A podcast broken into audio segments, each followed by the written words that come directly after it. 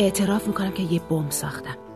بله من یه بمب واقعی ساختم و بعدش هم فرستادنم تیمارستان. چرا بمب گذاری کردم؟ راستش بعضی وقتا مذاکره را به جایی نمی‌بره. یعنی صحبت کردن بیفایده است. مثل وقتی که کسی که دوستش داری بی دلیل یهو رهات می‌کنه. یا بی دلیل نسبت به بی تفاوت میشه. یا مثل قصه من. کسی که سالها عاشقش بودم. منو فراموش کرد و حالا یکی دیگه جای من اومده. اینجور مواقع فقط یه راه حل میمونه. باید بمب گذاری کرد. البته بمب گذاری هم اصول خاص خودشو داره. مثلا باید بدونی از چه بمبی کجا استفاده کنی.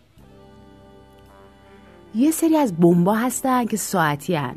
که البته من بهشون اعتقادی ندارم چون همیشه از چیزای تاریخ انقضادار بدم میومده. من عاشق بمباییم که وقتی بازشون می‌کنی پنگ! منفجر میشن برای شروع چند تا بمب کوچیک و بزرگ پیدا کردم و توی یه چمدون جاسازشون کردم. اما مهمترین قسمت بمب چاشنیشه. یه چاشنی که بتونه اون دوتا لعنتی رو بفرسته رو هوا. همه چیز طبق نقشه جلو رفت.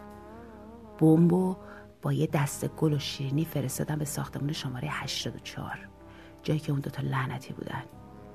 وقتی که مطمئن شدم بمب به دستشون رسیده برای حفظ ارزش دراماتیک کار با پلیس تماس گرفتم و گفتم که توی اون ساختمون یه بمب کار گذاشتم. اما اونا رد منو زدن و سر پنج دقیقه محاصرم کردن.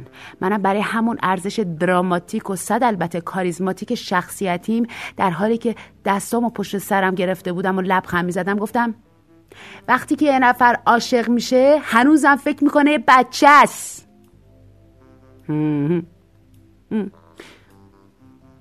منو دستگیر کردن و بردن اداره پلیس.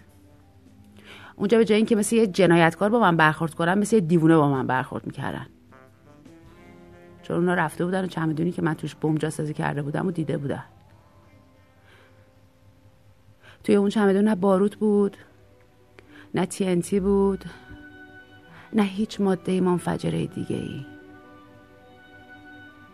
بر بود از نامهایی که واسش نوشته بودم شعرهایی که واسش گفته بودم.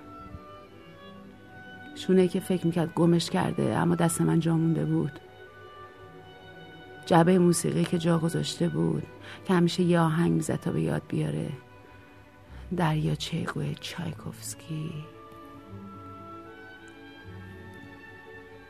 اما مهمترین قسمتش چاشنی بود. چاشنی بمب منم عطری بود که همیشه می‌زد. آره. خاطرات. خاطرات قاتلای بیرحمی هن.